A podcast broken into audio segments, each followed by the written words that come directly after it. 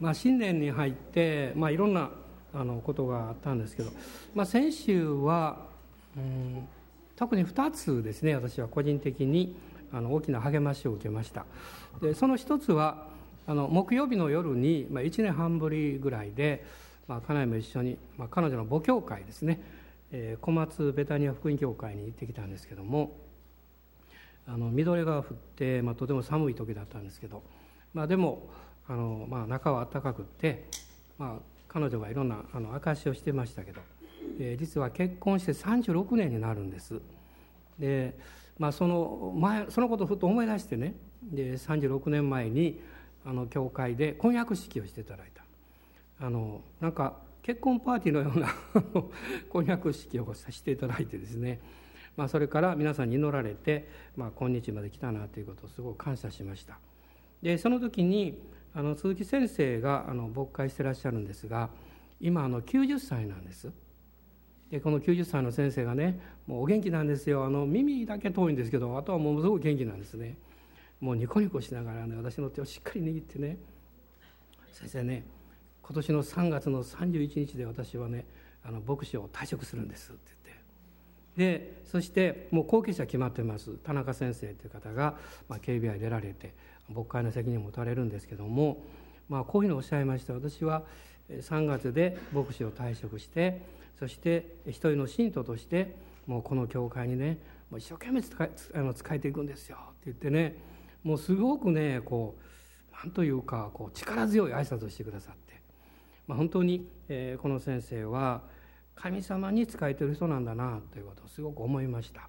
私もまあ年齢関係なくまだまだ大先輩なんですけどあの何をしようかどういう場所に派遣されようが、まあ、主に仕えていきたいなというふうに強く思いましただから皆さん今年はね私もそうですけどあのもう年いってきたから何もできひんわとかその言わんようにしましょう。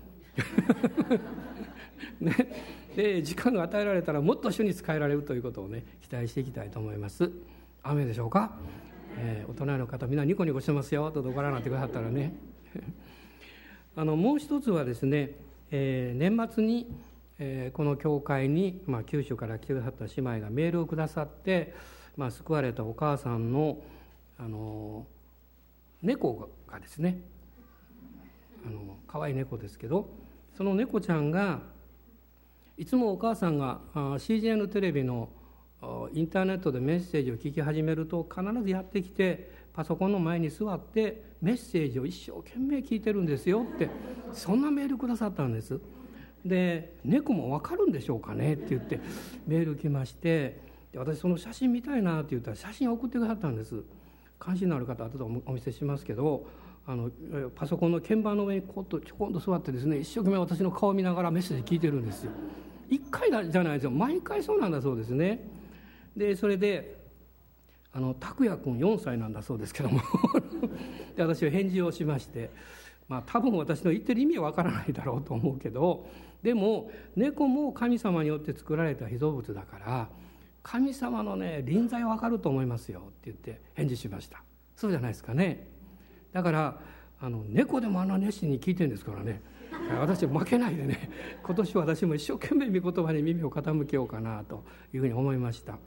で思わずあの昔聞いた話を思い出したんですけどね、まあ、一人のおばあちゃんが教会に初めて行ってもう家に帰ってきてびっくりした表情でね「教会ってすごいよ」ってね「猫でも救われるらしいよ」って言ったそうですよ。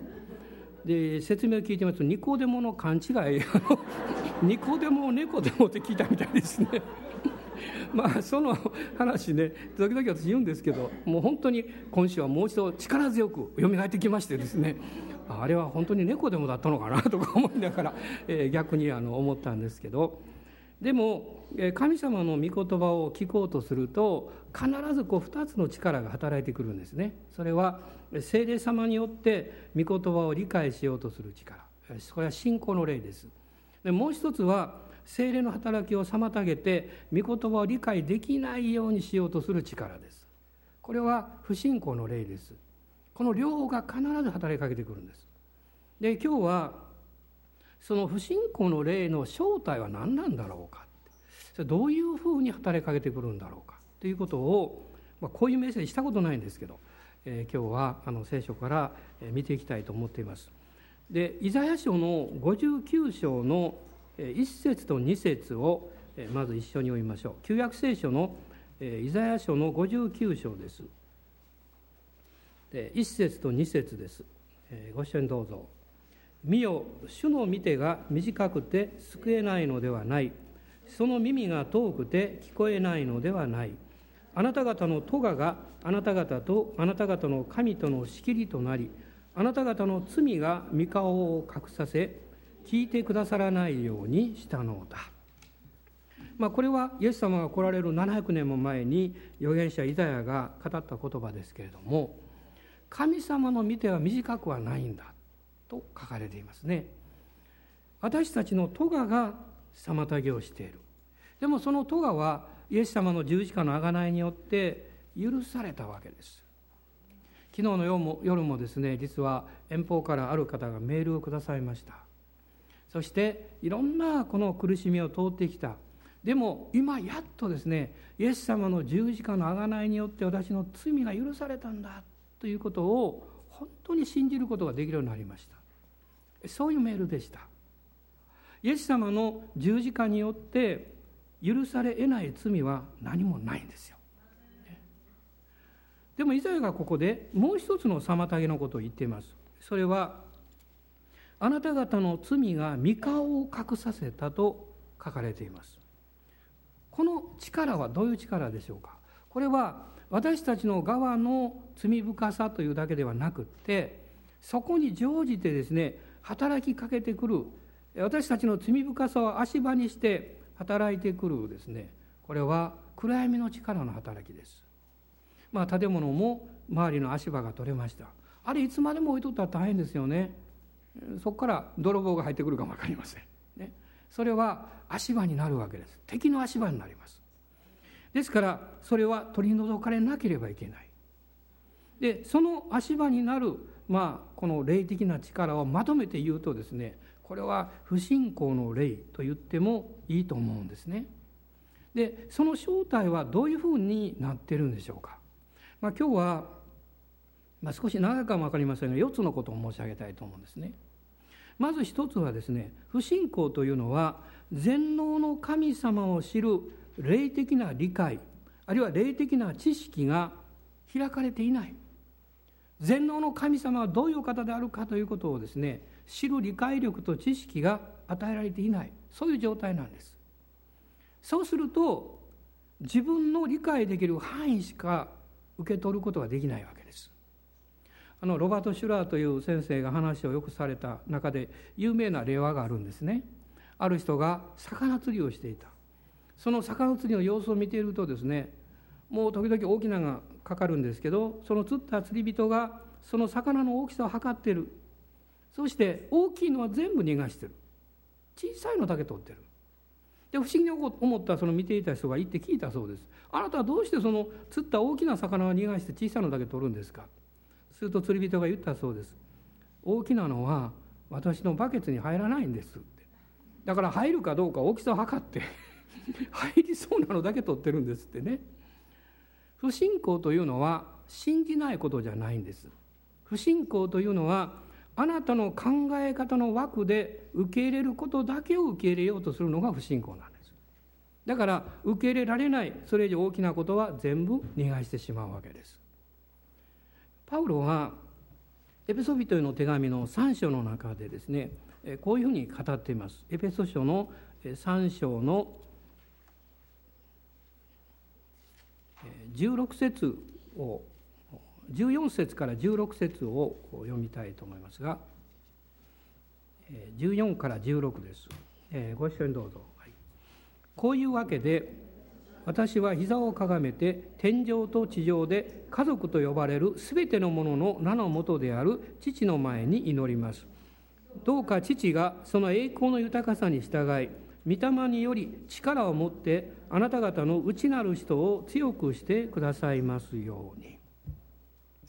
パウロはですねあなた方の内なる人が強くされるようにと祈っています、まあ、これはエピソビトの手紙の中の後半の大きな祈りです。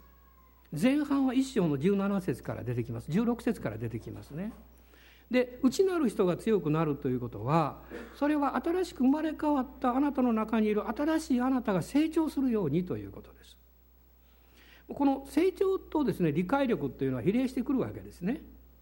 小さな子供に大人が理解できることを言ってもちんぷんかんぷんですねわからないです。あるいは無理に分からせようとするとその子どもの理解の仕方でそれを受け取りますからとんちんかんなことが返ってきます。霊的な世界もそうなんですね。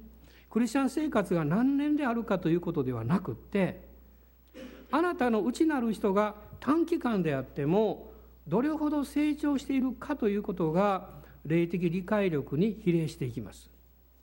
私はあのまあ、ウォッチマン2という人の本を、まあ、何冊かあの読みましたけれども一番驚いたのはですねあの、まあ、霊の人というあのこの大きな本があるんですけど内容はものすごく深いですね。その本は私は晩年に書いたんだろうと思ってました。そうじゃなかったんですね。彼がまだおそらく救われて十数年だと思います。でそのあのプロセスの中で彼はものすごく聖霊に教えられてるんです。私はそれをこの電気のようなものを見まして初めてあの改めて思ったことはですねクリスチャン生活の霊的成長は年数によらないということです。まあもちろん救われてすぐにパッと成長するわけじゃないですね。半年1年2年3年とかかるでしょう。でも少なくとも数年経つとですねもしその人が御言葉によって養われたとするとものすごく成長します。でその成長するためには重要なことが一つあります。二つあります。ごめんなさい。一つは御言葉に親しむということです。で御言葉はもちろん覚えたり、えー、理解しようと努めることは大事なんですがもっと大事なことは御言葉を愛することです。御言葉を愛するためにどうしたらいいんでしょう。その御言葉を語っていらっしゃるイエス様を愛することです。ね、イエス様を愛する時にそのイエス様が語る言葉が好きになります。で皆さんも大好きな人の声を聞くのは好きだと思います。電話かかってきて聞いた声が瞬間的に嫌いな人だったらですね 苦手な人だったら早く終わらないかなと思うかも分かりません。でもあなたの好きな人であればその内容もそうですけどその声をなもうどのくらいでも聞いておりたいと思うと思いますね。そしてもう一つはへり下って喜んで主に仕えることです。使える人は必ず成長します。それは何か奉仕をするということではありません。使える心を持って主に従う人です。そしてどんなことがあっても私はなすべきことをしたしもべに過ぎませんというそういう思いが残るならばあなたはへり下って使える人です。御言葉に親しみそして主の導きの中で喜んで主と主の教会兄弟姉妹に仕える人は短期間であってもものすごく成長します。そして内田の人が成長すると霊的な理解力が成長します、まあ、まさにこのエペソ書の1章の17節から19節のこの内容というものを体験していくわけです。一緒に読んでみましょう。17節からです。どうか私たちの主イエス・キリストの神すなわち栄光の父が神を知るための知恵と啓示の御霊をあなた方に与えてくださいますように。またあなた方の心の目がはっきり見えるようになって神の召しによって与えられる望みがどのようなものか生徒の受け継ぐものがどのように偉大なに栄光に富んだものかまた神の全能の力の働きによって私たち信じる者に働く神の優れた力がどのように偉大なものであるかをあなた方が知ることができますように。ここに3つのことが語られています。刑事の御霊によって神ご自身を知ることができるように。そして心の目が見えるようになるように。そして信じる者に働く力がいかに偉大であるかを知ることができますように。これはまさに内なる人が強められていくことと非常につながりがあるわけです。どうして私たちは目が開かれる必要があるんでしょうか。それは考え方が変わるためです。どうして私たちはその刑示が必要なんでしょうか？神様を知る知識が変えられるためです。同じことでもですね今までと同じような見方や考え方ばかりしか持てなければあなたの人生には変化がないですよ。まさにある大きさの範囲のものしか受け取らなくてあとは全部逃がしてしまいます。この新しい年を迎える時に皆さんの願いは何なんでしょう？私は自分でこう祈っています。神様この年は去年以上に私の心の目が開かれ霊的な理解力が広くなるように。深められるだけじゃなくって広くなるように。そして霊的理解力が豊かになると今まで信じることが難しかったことも信じられるようになる。あの3,000人ですか5,000人ですか忘れましたが孤児孤児を信仰によって養ったねジョージ・ミューラーの本を読んでますと書いてますね。かつてはね1ポンドのお金を祈るためにも必死になって祈ったでも今は何百倍の倍のそのお金であっても子供のように信じることができる信仰とは偉大なものですよ。難しいのはあなたの頭ですよ。硬いのはあなたの心ですよ。神様は豊かなんですよ。雨でしょうか？だから神様どうぞ私の頭を柔らかくして 私の心を広くしてください。そう祈っていきたいと思います。どうぞ笑顔で大人の方はニコッと笑ってください。何も言わなくていいです。ニコッと笑ってください。その祈りの中にですねもうあなたの感謝があふれてきますよ。私の心が広くなって考え方が柔らかくなる。それはまさにあなたの霊的な理解力が深められていくまさにチャンスなんです。そういうふうに霊的理解力が深められ広げられていくと何を見ても何を聞いてもどんな経験をしてもそれは神様の素晴らしさを受け取る材料になります。それ以外の何者でもないですね。どんなにどんなことでもああ神様ってこういう方だったんだな。で感謝できるようになります。おのずと感謝と喜びがあなたの生活のもう文字通り一部になるわけです。不信仰は霊的理解力が狭いということなんですよ。二つ目はこの不信仰の正体というのは自分の考え方生き方の基準をいつも優先することです。で十字架の基準に自分を合わせようとしないことです。ガラテヤ人の手紙の6章を開いてください。ガラテヤ人への手紙の最後のところですが6章の16節、まあ、その前にそうですね14節から一緒に読みましょうか。14節から16節です。ご一緒にどうぞ。しかし私には私たちの主イエス・キリストの十字架以外に誇りとするものが決してあってはなりません。この十字架によって世界は私に対して十字架につけられ私も世界に対して十字架につけられたのです。割礼を受けているか受けていないかは大事なことではありません。大事なのは新しい創造です。どうかこの基準に従って進む人々。すなわち神のイスラエルの上に平安と憐れみがありますように。パウロはこの基準に従って歩む人々と言ってます。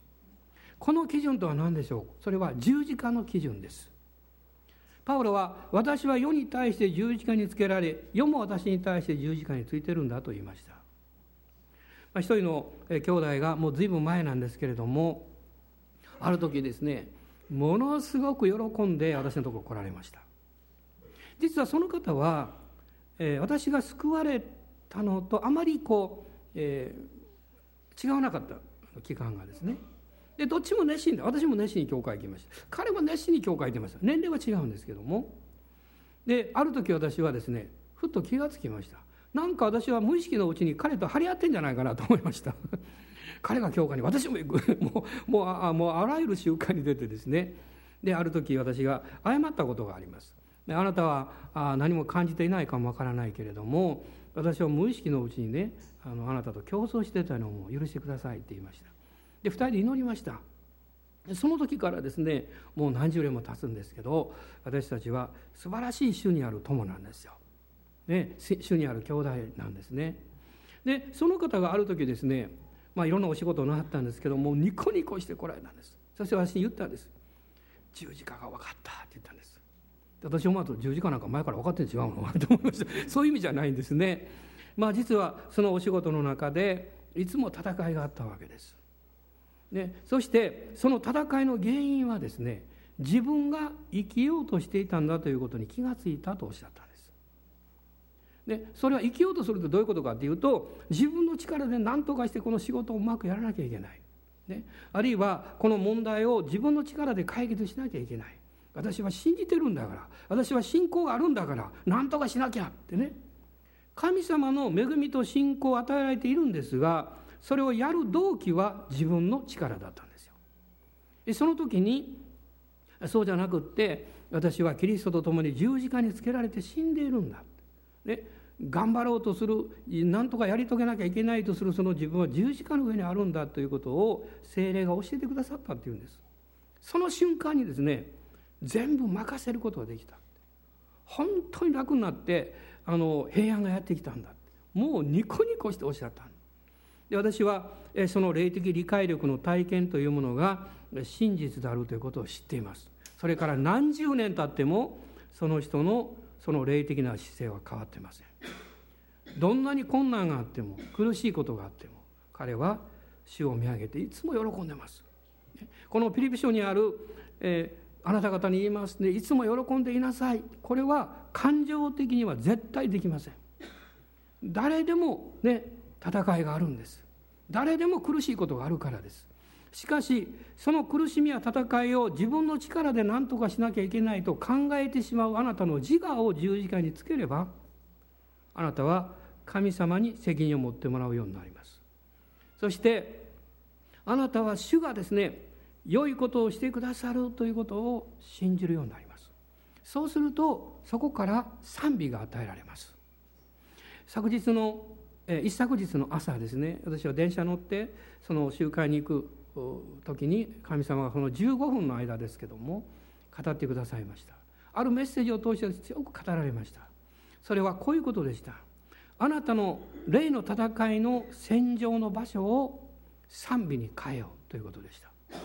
具体的には第2サムエルのごめんなさい第1サムエルの17章ですね、まあ、17章の、まあ、開かなくていいですけども17章っていうのはあのイスラエルとペリシテ人の戦いのところです。ゴリアテが現れて。そして40日間朝と夕方にイスラエルの陣営に向かって誰か俺と勝負しろって言ってですねイスラエルをバカにするわけです。その場所はエラの谷と言われています。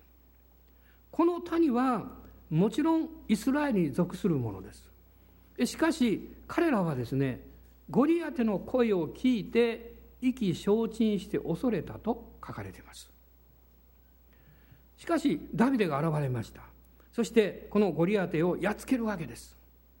実は神様があなたの人生のためにもう準備してくださってる領域え家庭であれ職場であれあなたの人生の将来であれですねその場所をゴリアテの不信仰な言葉によって支配させてはいけないんです。雨でしょうか？その場所はユダ族が勝ち取るべき場所なんですよ。ユダというのは賛美です。神を褒めたたえる場所にすべきです。どうしてイスラエルの人を恐れたんですか？でまあ開かなくていいですと言いましたが開きましょう。こう御言葉を読んだ方がはっきり分かりますのでえー、サムエル記第一のこの17章の、13節です。あごめんなさい11節ですね11節の方です。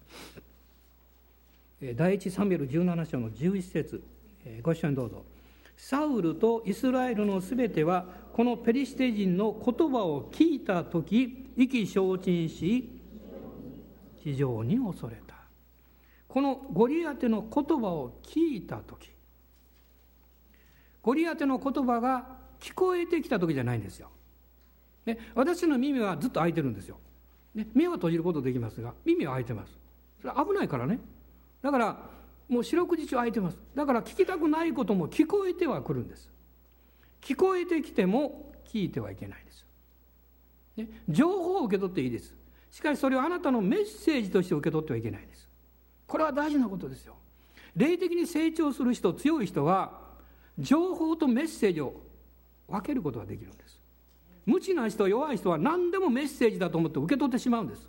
ね、誰かが「あなたはダメだね」って言うと「本当ダメなんだわ」ってメッセージとして受け取ってしまうわけです、ね、でもあなたが成長してる人であれば「ダメだわ」って言われてもこれは情報だと。他の人から見ると私はダメなように見えるんだなと思って。でも私はダメではない。イエス様によって新しく作られたものだ。アメンと言えるわけです。ゴリアテの言葉を彼らが聞いたんですよ。メッセージとして受け取ったしかも朝と夕方です。朝早くから聞いたことはねもう一日中残ってるんですよ心の中に。夕方聞いたらどうなりますか？夜寝れないでしょ、ね、だから彼らは意気消沈して弱ってしまった。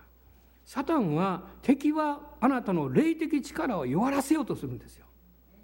あなたの心を疲れさせようとするんです。あなたの体から力を奪おうとするんです。しかしダビデは知ってました。この領域はこの谷は神のものだって。あなたが戦っているその現場その場所は主に属するものなんですよ。ここを賛美に変えるんです。ですからダビデは信仰の言葉を語るんです。で2つの箇所を見たいと思いますが1つは32節です。32節ご一緒にどうぞ。ダビデはサウルに言ったあの男のために誰も気を落としてはなりません。このしもべが行ってあのペリシテ人と戦いましょう。え注目していただきたいのはこの言葉です。ダビデはサウルに言った。告白したということです。なぜサウルに言ったんですか？サウルはリーダーだったからです。ダビデは知っていました。まずリーダーの信仰が回復しなきゃいけない。あなたはいろんな面においてリーダーの立場を取ってるはずです。家庭か職場か。ね、少なくともあなたの人生のリーダーはあなたなんです。そのあなたにダビデが言うわけです、ね、気を落としてはなりません。アーメン。感謝します、ね、気を落としてはなりません。そしてもう一つもう一箇所ですね。45節です。あ、えー、ごめんなさい。43節です。一緒にどうぞ。ダビデはペリシテ人に言った。お前は剣と槍と投げ槍を持って私に向かってくるが私はお前がなぶったイスラエルの先人の神万軍の主の皆によってお前に立ち向かうのだ。ここでは敵に対してダビデが言ってます。主がお前に勝利をするんだと言ってます。今皆さん一緒に告白しましょうか。ね目を閉じても開けてもいいですが右手を上げて告白しましょう。主イエス様。あなたの十字架が私の人生を祝福してくださいました。私に委ねられた場所を勝ち取ります。イエスの皆によって敵に対して命じます。神が私にくださった場所をお前は指一本触れることができない。立ち去れ。出て行け。私は主を褒めたたえる。アーメン。イエス様に拍手しましょう。ハレルヤ感謝します。ダビデは神様から油注ぎをいただいてその信仰の宣言をしました。私たちにはこの宣言をする保証があります。これがイエス様の十字架ですよ。そして十字架の救いによって精霊様が神の子としてくださる御霊様をあなたに使わしていらっしゃるんです。どうして精霊の声に聞き従わないで世の中の声に聞き従うんですか。どうして御霊があなたの心にくださる励ましの言葉よりも世の中から聞こえてくる不安や恐れや忙しさやその言葉に振り回されるんでしょうか。私たちはノーと言います。私たちは内側から語ってくださっている精霊の声を重要視します。あなたに信頼しますと告白します。こうする時に実は私たちはこの世の声に一番影響を受けて振り回されている自分の自我を十字架につけることができるんです。そしてその瞬間に私たちの生活基準が自分の自我の基準ではなくって十字架の基準に合わせられるようになります。この葛藤の期間というのは誰でもあります。聖書はそれを3日間と言ってます。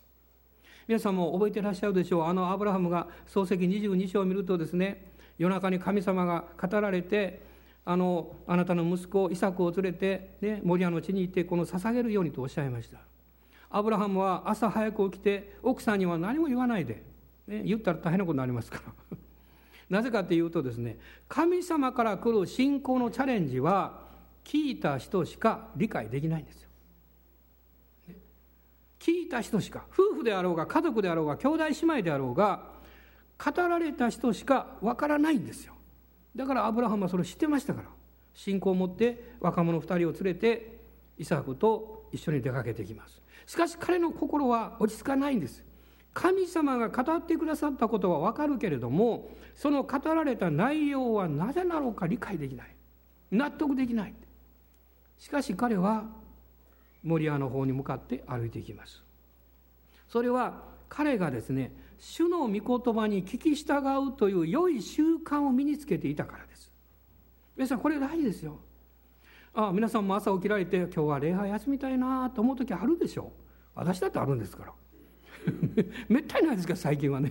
でも1年に1回ぐらいありますね。今日は休んでおりたいなと思うことがあります、ね、でもそう思いながらもですね気が付くことをもう準備してですね もう用意してます。それはもう私の体の中にもう私の何かこう、えー、何か神経の中にですねそういうのがもうもうインプットされてるんですね。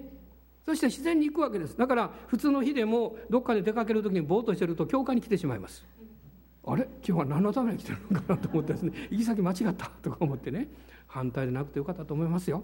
ね、気が付いたら変なとこ行っとったってね 教会じゃなくてね。もうねそうならなくてよかったと思いますけど。でも私たちが良い習慣を身につけるってとっても大事なことですよ。ですからアブラハムはですねもう主に従って歩いていったんです。聖書何と書いてますか？3日目に朝彼が目を上げるとモリアが見えたと書いてます。私はねこの3日目というのは単なる3日間だけじゃないような気がするんですね。それは彼が心の中で「神様なぜなんですか？どうしてですか？私そういう力がないんですけど」ね、そういうこの葛藤している期間のことです。3日間です。あるいは、えー、ネヘミヤのですね、えー、2章を見ると書かれています。ネヘミヤがエルサレムの城壁を再建するために戻ってきます。もう荒れ果てていて大変なところです。それだけじゃなくって敵がイスラエルに利益をもたらす人が来たということで反対をします。彼はどうしたんでしょう、ね、3日間。3日間祈ってるんです。そしてその3日目にですね夜中に主が彼の心を動かされるんです。今だって。そして彼は誰にも言わないで暗闇の中エルサレムの街を見て回るんです。以前彼は見てるんです。もう3日前にも。その3日前に見た時はもうこれは大変なところだ。こんなこと誰ができるんだろうって。神様の導きであることは分かるけれどもどうしたらできるんだろうって悩んでるんでしょうおそらく。でも3日経って彼がそれを見た時に彼はその2章の後半でこう告白してますね。あなた方は困難を見ている。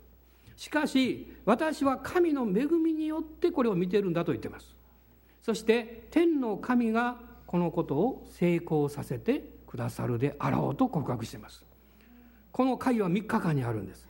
3日間とは何なんでしょう？それは私たちの自我の死と葬りです。そして新しい復活です。クリスチャン生活はいつもここを通らされます。神様からの証明であり導きであればあるほどこの3日間を必ず通る必要があります。あなたの生活の基準や考え方の基準を十字架の基準につけるというところに行くまで主はあなたを取り扱われます。もし神様があなたを特別に用いないならばそんな経験は通らせなさらないでしょう。ですから私たちはイエス様に従うことによって戦いを経験しまた海の苦しみを経験したことは良いことであったと告白できるようになるんですね。えー、このローマ人への手紙の10章の3節を見てください。ローマ人への手紙の10章の3節です。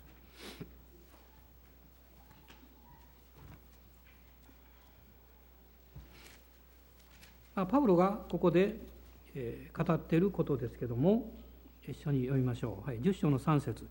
というのは彼らは神の義を知らず自分自身の義を立てようとして神の義に従わなかったからです。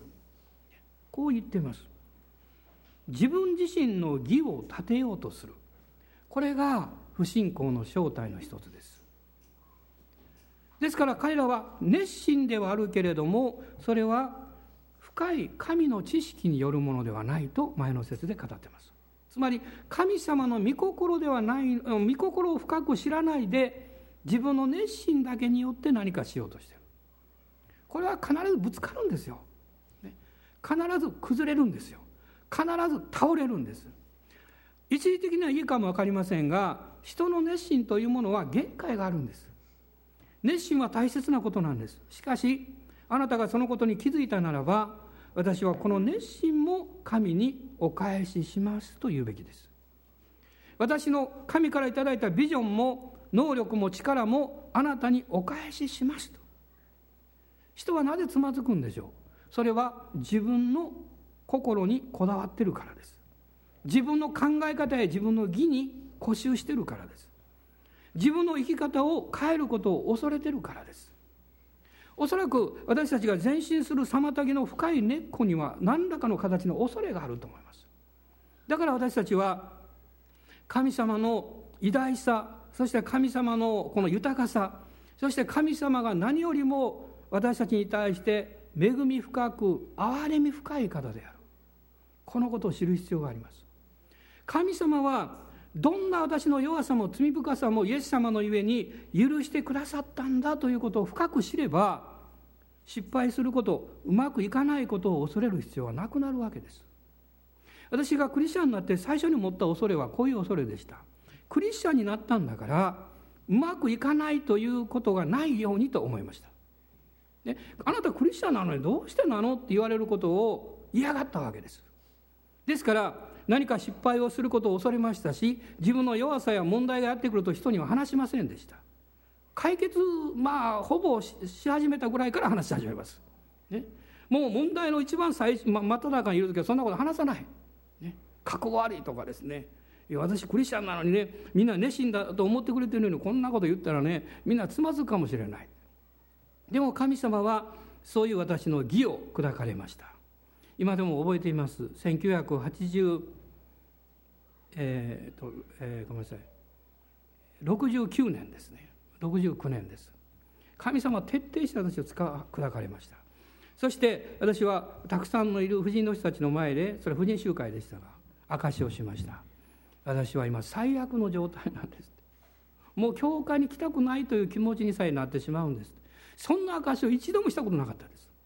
いつも恵まれた証をしてました。別に嘘をついたわけじゃないですよ。こういうことがありましたってね。でもその時初めてですね一番自分の弱さを告白する証をしました。しかし私の心の中にはそうすればするほど不思議な平安が満ちてくるのを経験しました。その証をした後でですねほっとしました。何か一番深いところで自分の信仰を一生懸命支えていたような自分の力がこう抜けたというんですかね。あこのままでいいんだってね。あのパンダのなんかぺちゃんこのパンダあれ流行ったですね。あれ皆さんどうして流行ったか知ってますか？あれねあのオフィスに勤めてるあの女の人がね面白ハムに変えたんですってあれ。このこんなふにゃっとしてるパンダね。そみんな可愛いじゃんっていうことになってですね。もう流行っちゃったんですよ。要するに今の時代はそうですね。何かこう頑張らなきゃいけない立派な姿勢を見せる必要がないですよ今。私たちは自分の弱さも十分前の人も知ってるということを知る必要があります、ね、それはあなたがあなたのこの威厳というかあなたのあるいは、えー、まあインテグリティって言いますけどその何て言うんですか高潔さというかね。そういうものを捨てるわけじゃないですよ。ね、それはしっかり持ちながらもでも私はこういう弱さを持ってる人間なんですよということを周りに知られることを恐れてはいけない。むしろ人々は尊敬しますよ。あんな立派な人があんな弱さを持ってるのかって、ね、あんなにもういろんな世界で成功してる人が個人においてはこんな悩みがあったのか。とかね。それはむしろ人々を尊敬させる尊敬の心を持たせるようになりますよ。このロマ人の手紙は言ってることですね。自分の義を立てようとしちゃいけないんですよ。これは十字架の基準からあなたの霊的生き方を実は外してしまうことになります。これは不信仰の正体なんですね。3つ目のことは人間中心の信仰です。人間中心の信仰ってどういうことかっていうとそれは神様の御言葉と御心が第一にあってその御心と御言葉が私の人生を取り扱って変えてくださるようにということの正反対なんです。あなたの生き方や考え方が神の言葉を変えようとするわけです。神様の在り方を変えようとするわけです。もし教会が教会の現実的な状況人々であったり経済であったりあるいは置かれている状況であったりその状況で神様がくださっている使命やビジョンを考えたら全てがマイナスになります私はこの教会は30年というまだ歴史なんですね。全く最初の開拓から。私たちが共に歩んできた生き方はそうではなかったです。現状がどうであろうがお金があろうがなかろうが神が導かれた時には従うんだということです。お金がなくっても主が導かれたら捧げるんだということです。主が状況が難しくっても状況がこうだからこういうやり方に変えようということをやっちゃいけないんです。主が導かれるように従っていくべきですよ。あのヤマメの方がねあのもう少しの粉と、ね、そして油で最後のパンを作って子供と一緒に死のうと思ってる、ね、そこに預言者が来たでしょ。あの思ってるっていうのはね自殺するっていう意味じゃないんですよ。そうじゃなくてもうそういう食べ物なくなるから。私たちは当然もう死ぬんですって。でも預言者は何と言いましたか？そのパンその粉でまずパンを作って私のところに持ってきなさいと言いました。いやあなたなんてひどい人なんでしょうって。死ぬ前の最後の食物も取り上げるんですかって。そういうこともできるでしょう。でも彼女はそう言いませんでしたね。その通りにしました。なぜなんですか？それは彼女が神の器であったからです。つまり神の器というのは主の御声を聞き分けることができるということです主の御声と聞き分ける鍵はどこにあるんですか？それは言葉の内容じゃありませんその言葉を語っている方の臨在を理解することです言葉というのは御言葉悪魔さえも利用するんですよ。ね、イエス様のあの荒野の誘惑はそうでしたから悪魔が聖書の御言葉を使ってるわけですから。しかしこの世やサタンが御言葉を用いる時そこには神の臨在はありません。当たり前のことです。しかしたとえ幼子が語ったとしても主が語られた言葉であればそこに神の臨在があります。彼女はつまり主と交わって主の臨在を経験することに慣れていたということです。習慣化されていた。だから預言者が語った言葉は預言者の個人的な何というか必要から来てるんじゃなくって主が彼を通して語らせておられるんだということを理解したんです。だから従ったんです。もちろん葛藤はあったかも分かりません。私はこう思うんですね。聞いた時はいいけど家に帰って その残りの粉でねパンパンパンを作って勝利してる間に考えるかもしれません。悪魔がいろんなこと言ってきますよ。一瞬でできるわけじゃないですから。時間かかるわけですから。そのプロセスの中で悪魔がですねあんな預言者の言うことを信じたらダメだよって、ね、あいつはねお前を騙そうとしてるんだって、ね、もうなけなしのパンも取り上げようとしてるんだよって。今ね言葉だって何もあなた悪いことしてないよって。そう言うでしょう、まあ、私はハワイである方の悔い改めをするために手紙を書きましたけどもう夜中にですね起きてえー、あのバスルームに入ってねもう真夜中ですから家内起こしたら悪いと思ってバスルームに入って電気つけてね紙と鉛筆持って手紙書きました。もう私はこういう人間です。許してくださいってね。その手紙を書いてる間何度もサタンが語りかけました。その気持ちだけでもいいんじゃないの？とかね。ね。もう書いたら渡さなくてもいいんじゃないの？とか。もういろんな声が聞こえてきました。その時私たちはもし普通に自分の心で考えるとあそうだなと思います。私はもう謝ったんだから、ね、でそして手紙も書いてるんだから。こういうことは神様は理解してくださるから別にもうこれでいいんじゃないの？って。でも精霊様は続けなさいって。続けなさいって。そしてその手紙を書き終えて2日間私は持ってました。渡す機会がなかったんです。すると悪魔が言いました。もうここまででいいよって。ここまででいいって。十分あなたはそうしたからって。それはちょうどあのナーマンがですねヨルダン川で6回使って7回目どうしようかという状況なんです。悪魔は言うんです。7回使う使う必要ないって。何も起こらなかったんだから。ここでやめた方がいいって。その方があなたの威厳もあなたのリーダーシップもあなたのプライドも保つことができる。もし7度使って何も起こらなかったらお前は大笑いになるよって、ね、皆さんのみんなに笑われてもうこれから部下もあなたをリーダーとして尊敬しなくなるよって。プライドとの戦いでしょう。しかし皆さん霊の戦いは最後あなたの思いそしてあなたの考え方あなたのプライドとの戦いなんですよあなたがいや私はもう十字架で死んだものだからどう思われようがどういうふうに言われようがもういいんですって。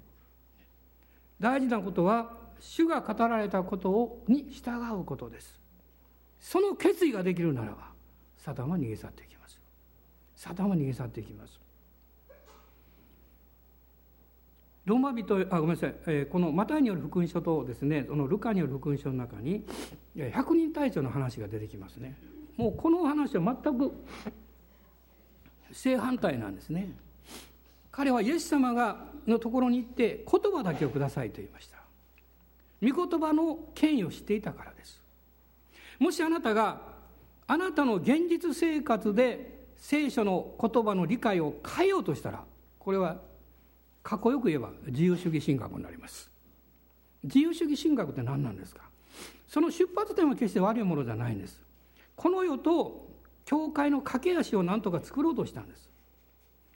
ところがその基準を教会の側ではなく御言葉の側ではなく世の中の考え方の方に合わせたんです。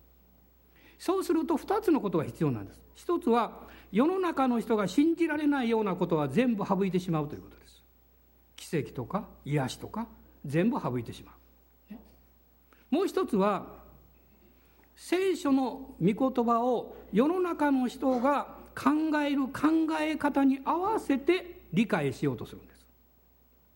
世の中の人が聞いても納得するような説明の仕方をしようとするわけです。そうすると世の中に受け入れられるでしょうと言います。受け入れられるかもしれません。しかし誰も救われません。愚かなことですね。あなたの生き方をあなたの現状や現実がどうであっても御言葉のメッセージと神様が導いておられるビジョンを完成するために私たちが実現するためにあえて備え物となるべき生き方。これがパウロが進めている生ける聖なる備え物としての礼拝だと思います。ダメでしょうか？このピリポはですねイエス様からこのたくさんの人を養えと言われてもう驚きました、ね、そんなことイエス様できるわけないでしょうってね。でもそのヨハネによる福音書のを見ますとこう書いてますね。イエスはご自分がしようとしておられることを知っておられた。もし私たちが霊的な理解力を持って自分の義というもの自分の、えー、考え方や基準を十字架の方に置くならば3日間パスします。そしてイエス様がこのことの上にしようとしておられることはこういうことなんだなと信じることができます。その信じる内容は奇跡の内容しかないですよ。皆さんは人生の目標をどこに持っておられるのでしょうか？まあもちろん家族のことやお仕事のこともあるでしょう、まあ、私は主から牧師になるメッシをいただきました。ですから私の具体的な務めは主が導いておられるこの教会を神様の御心に従って完成させていくことです。ね、私がそれじゃないですよもちろん。主がさせられるんだけどもその入り口になることです。その通路になることです。ですからいつも私は御言葉を通して皆様にチャレンジと励ましを与えています。それはどんな時でも私たちは主の御心通りに従えるようになりたいですねそうなりましょう。そのように私たち自身を主に委ねていきましょうということですよ。私たちの思いの教会じゃないんですよ。私たちが理想とするような教会になろうとしてるわけじゃないんです。神様はこの日本の中にもたくさんの教会を置いていらっしゃいますけど一つ一つ使命が違うということを私はよく知っています。この教会に与えられている独特の使命があるんです。私たちの求めはああの教会この教会いいところたくさんありますけどそういうふうになろうとすることじゃなくてこの教会にくださった使命を完成することですよ。ですから神がくださったビジョンに献身する人が育つようにといつも祈ってます。そのことを願ってます。それはそのことによって私も含めてみんなが白間に立った時に良きしもべをよくやったと主からお声をかけていただくことができるからです。私たちはそういう歩みに導かれているということを信じています。この年もだから大きな期待を持って進んでいきましょう、もう一個ありますね。もう一個。これを短く言って終わりたいと思いますがそれは不信仰の正体というのは神様の恵みを立法主義に変えさせようとする霊的な働きです。神様の恵みをこの立法主義に変えさせようとします。つまり形式を重要視させるわけです。過去を重要視させます。今、主が導いておられることよりも、自分たちがこうだというふうに決めたことや、あるいはこれがよりキリスト教的である、これがより教会的であるという考え方を第一にしようとします。まあ、先週、先々週からそういうチャレンジを受けてますけれども、私たちは新しい皮袋になりましょう。皆さんもう新しい年が始まったんです。そして一番この新しい年に私たちに期待を持ってそして多くのものを委ねようとしてくださっている方は天の神様なんですよ、そしてあなた方はもう受ける資格があるよとおっしゃってます。それはイエス様の十字架が完成しているから。問題が一つある。あなた方は準備ができていますか？私の御子イエスを通してあなた方を祝福しようとするその内容を受け止める準備ができていますかそれは器を変えようということです。2012年の皮袋を持ってきてこの新しい年の祝福を受けようとしたらダメだって。それは破裂してしまう。破裂するっていうのは問題が起こるということです。皆さん教会にいろんな問題がありますがその問題の一つは恵まれたから起こる問題があるんですよ。祝福されるので起こる問題があるんです。それは皮袋が新しくなっていないとね圧力が生まれます。そして破れそうになるんです。そしてこれは問題だ問題だって言うんです。そうじゃないんです。あなたが教会ですから。あなたが新しい皮袋になって新しい考え方と信仰を持てばそのチャレンジを十分に私たちを受け止めることができるようにされているんです。ですから恐れないで前進しましょう。新しい皮袋に塩を作り変えてくださいと主の前に捧げましょう。お立ち上がりください。ハレルヤ感謝します。今日も恵みがあります。本当に霊的な祝福があります。ですから不信仰の霊も外側で待ち構えてます。この街道を出た瞬間に入り口あたりに何人かおるかも分かりませんね。不信仰の霊が待ってですね食いついてやろうとか言ってですね。でもそんなものを恐れないで前進しましょう。蹴飛ばしてあげてください。ハレルヤって言ってですね。私は主を信じる。あのマリアのようにあなたの御心がこの人生に好みになりますようにと。この教会の上になりますようにと。私の生涯はあの荒野のバプテスマのヨハネのような声のものですね。それは消えていっていいんです。存在なんか忘れられてもいいんです。しかし神様の御心のメッセージだけが残ってやがてそれが実を生み出しそして父なる神様に栄光を返しできる。そのような教会でありたい。そのような人生でありたい。主の前にもう一度自分自身を私は捧げたいと思っています。そして今日そうします。皆さんと一緒にですねなんと大きなビジョンと計画を神様この教会にくださっているんでしょうか。もし神の計画が大きくなければ私たちには何の問題もないでしょう。しかし神の計画は大きいので私たちにとっては問題があります。しかしこの問題を私たちは問題だと思いません。天の神が成功させてくださる。私は恵みの神を知っている。そして私たちは良い良い仕事に着手しているんだ。ハレルヤ感謝します。今週もあなたの人生を祝福します。あなたのご家庭を祝福します。恐れないでください。状況は良くなる前に必ず悪くなるんです。その時こそチャンスなんです。主を褒めたたえるチャンスなんです。おお主あなたに委ねますと。主あなたは良い方です。私は何もできないことをあなたは教えておられます。ですから全ての良いことはあなたから来るんですと。アーメン。感謝します。それは何ヶ月だろうが。時には数年かかるかもしれません。しかし私たちは決して諦めません。主は良い方でいらっしゃいますから。ハレルヤ。今主を褒めたたえましょう。ハレルヤ。アーメン。イエス様感謝します。おー主よ感謝します。ハレルヤ。感謝します。おーハレルヤ。今主の皆あがめましょう。特にあなたの戦いの場所エラの谷はどこですか？あなたの健康ですか？あなたの経済ですか？家族のことですか？将来ですか？老後のことですか？あなたの職場でしょうか？地域の問題でしょうか？あるいはあなたの奉仕でしょうか？そこにあなたは今日賛美を持ってこれはユダの地である。ですから私は主を褒めたたえると賛美を捧げます。ハレルヤ感謝します。ゴリアテの不信仰の言葉には聞かないです。聞こえてきても聞かないです。私たちは信仰の言葉をダビデのように言います。語ります。ハレルヤアーメン。感謝します。おお主を感謝します。主はこの素晴らしい勝利を私たちが告白するために威厳の賜物を与えてくださいました。霊の賛美を与えてくださいました。知性では理解では感情ではなかなかうまくいきません。しかし御言葉を信頼して私は霊によって信仰の霊を解放します。アーメン。ハレルヤ。おーハレルヤアーメンハレルヤハレルヤ主よ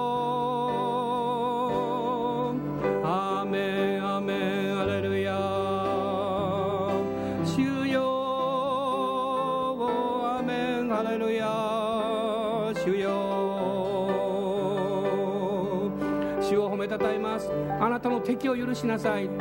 あなたの嫌なことを言われたりされたりしたその人を許しなさい。そしてあなたの敵あなたに何か何か敵対する人あるいは反対する人が不幸になったり問題が起こった時に絶対喜んではいけません。私たちはその人のことを祈ってあげるべきです。祝福してあげるべきです。そして主が恵んでくださるようにと祈るべきです。そうすれば何倍もの恵みがあなたに返ってきます。アーメンハレルヤ感謝します。主の皆を褒めたたえます。アーメンハレルヤハレルヤ主よごアーメン。あなたを褒めたたえます。ハレルヤどうぞ今朝はあなたのこの言葉を語ってそれに霊のメロディーをつけて賛美してみてください。おおイエス様あなた良い方です。ハレルヤ主よあなたを信じます。アーメン。アレルヤ。主よ。あなたはこの年も祝福してくださいます。私の家族も仕事も将来もあなたが祝福してくださいます。ハレルヤ。この小さな思いを大きくしてください。ハレルヤ。硬い頭を柔らかくしてください。ハレルヤ主よ。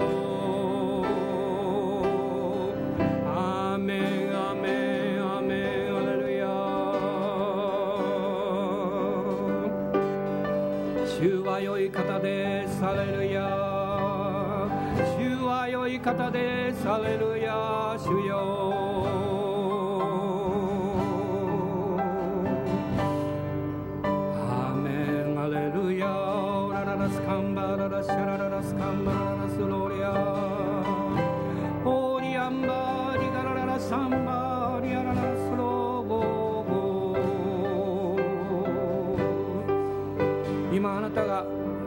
ことを想像してください。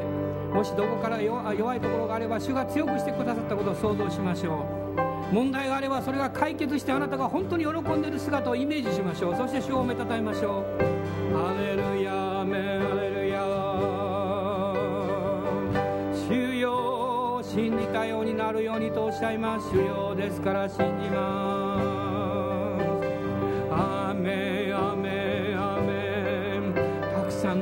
救われてきます。ハレルヤみんな兄弟姉妹がニコニコしてイエス様の証しをしています。ハレルヤ家族がイエス様を愛します。ハレルヤ多くの人が世界中に福音を携えて出ていきます。ハレルヤ主よオーラバラララスカンバラララスローリアエリアに火の場所を備えられた主よ。火は清めの日です主よ。ハレルヤ。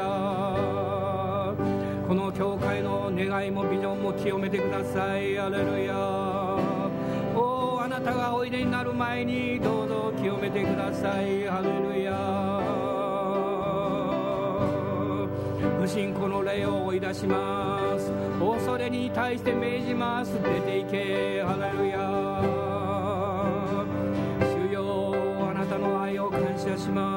ますハレルヤ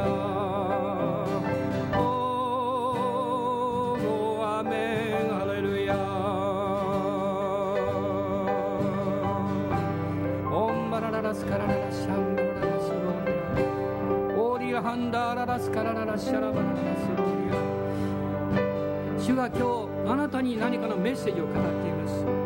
ある人は具体的にそれを聞くでしょう。ある人はまた漠然としていますけどああそうか座っていたらいけないんだ。立ち上がって主に従っていこうというチャレンジを受けてるはずです。主はあなたの思いからあなたの考えから不信仰の霊的な正体を暴いてそれを追い出していらっしゃいます。今私たちは信じるものになっています。信じる側に立ちます。主に仕え家族を愛し人々を愛する側に立ちます。アーメン。感謝します。おーハレルヤ主があなたのビジネスを祝福してくださいます。主があなたの計画しているその計画を主に委ねた時にそれを揺るがないものにしてくださいます。あなたのしようとすることを主に委ねようそうすればあなたの計画は揺るがされないと。アーメン。感謝します。アーメン。感謝します。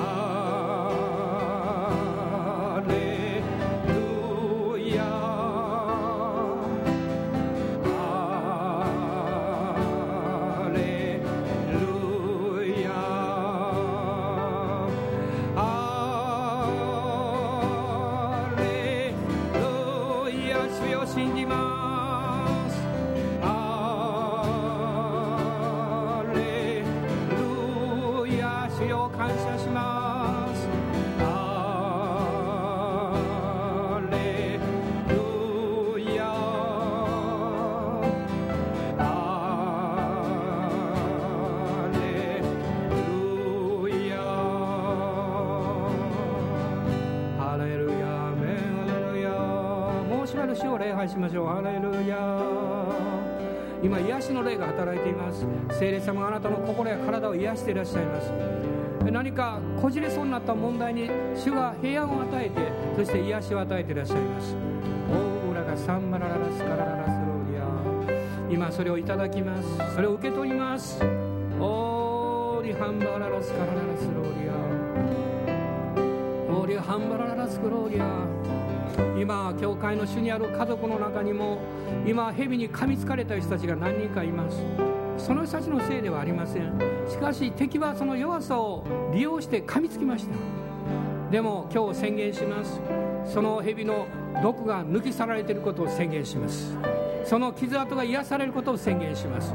兄弟姉妹たちは元気になって帰ってきます。アーメン感謝しますよ。信じます。アーメンハレルヤおおハレルヤアーメンあなたの家族も帰ってきます。おおハレルヤ感謝します。おおラバがサンバラララシャラバラララスローリアまた今弱ってる教会があります。本当に戦いの中にある教会があります。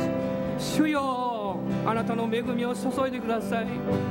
リーダーたちを励ましてください。教会を愛する兄弟姉妹を立たせてください主よ。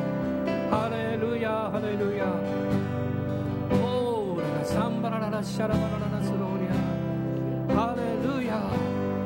毒を飲んでも害を受けないと主をおっしゃいましたが信じる者にはこれらの印が伴うと主をおっしゃいましたが新しい言葉を語り病人に手を置けば癒される。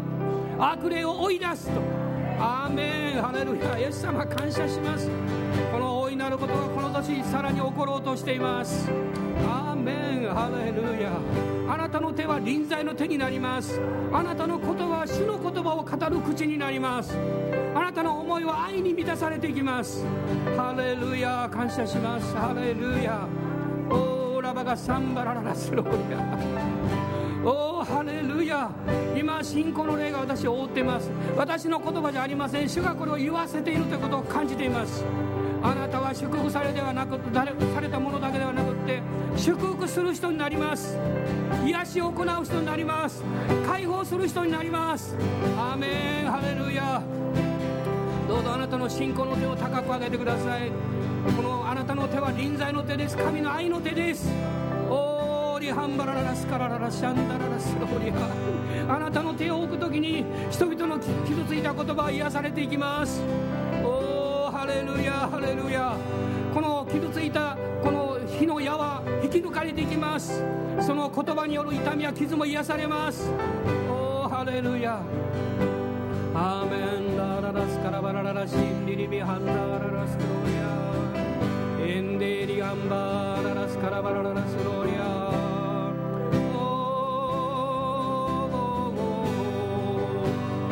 問題から目を離しなさい。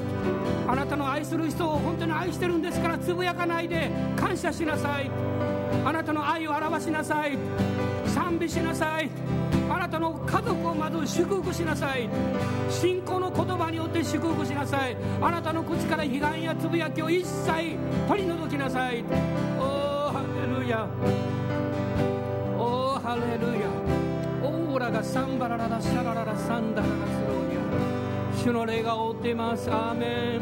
その主の御霊があなたのご家庭も覆っていらっしゃいます。ハレルヤ。あなたの職場の上にも主の霊が流れています。おおハレルヤ。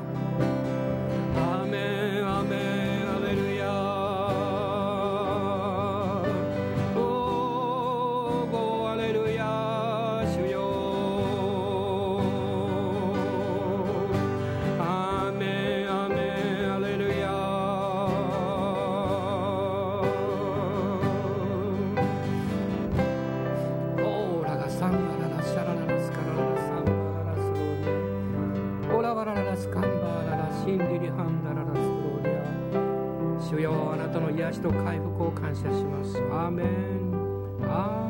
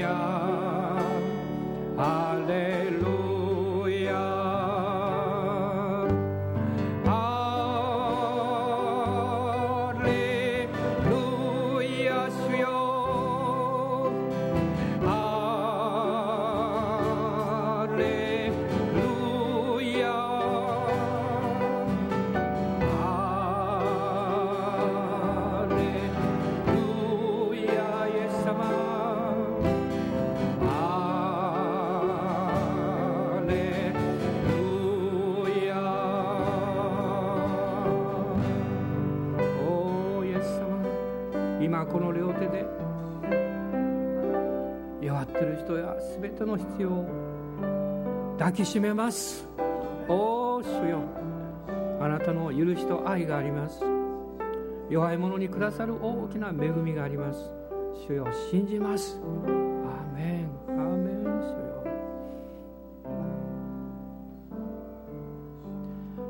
私たちの主イエス・キリストの恵み父なる神のご愛精霊の親しき御交わりが私たち一同と共にこの新しい詩を一人一人の上に豊かにありますように。アーメン。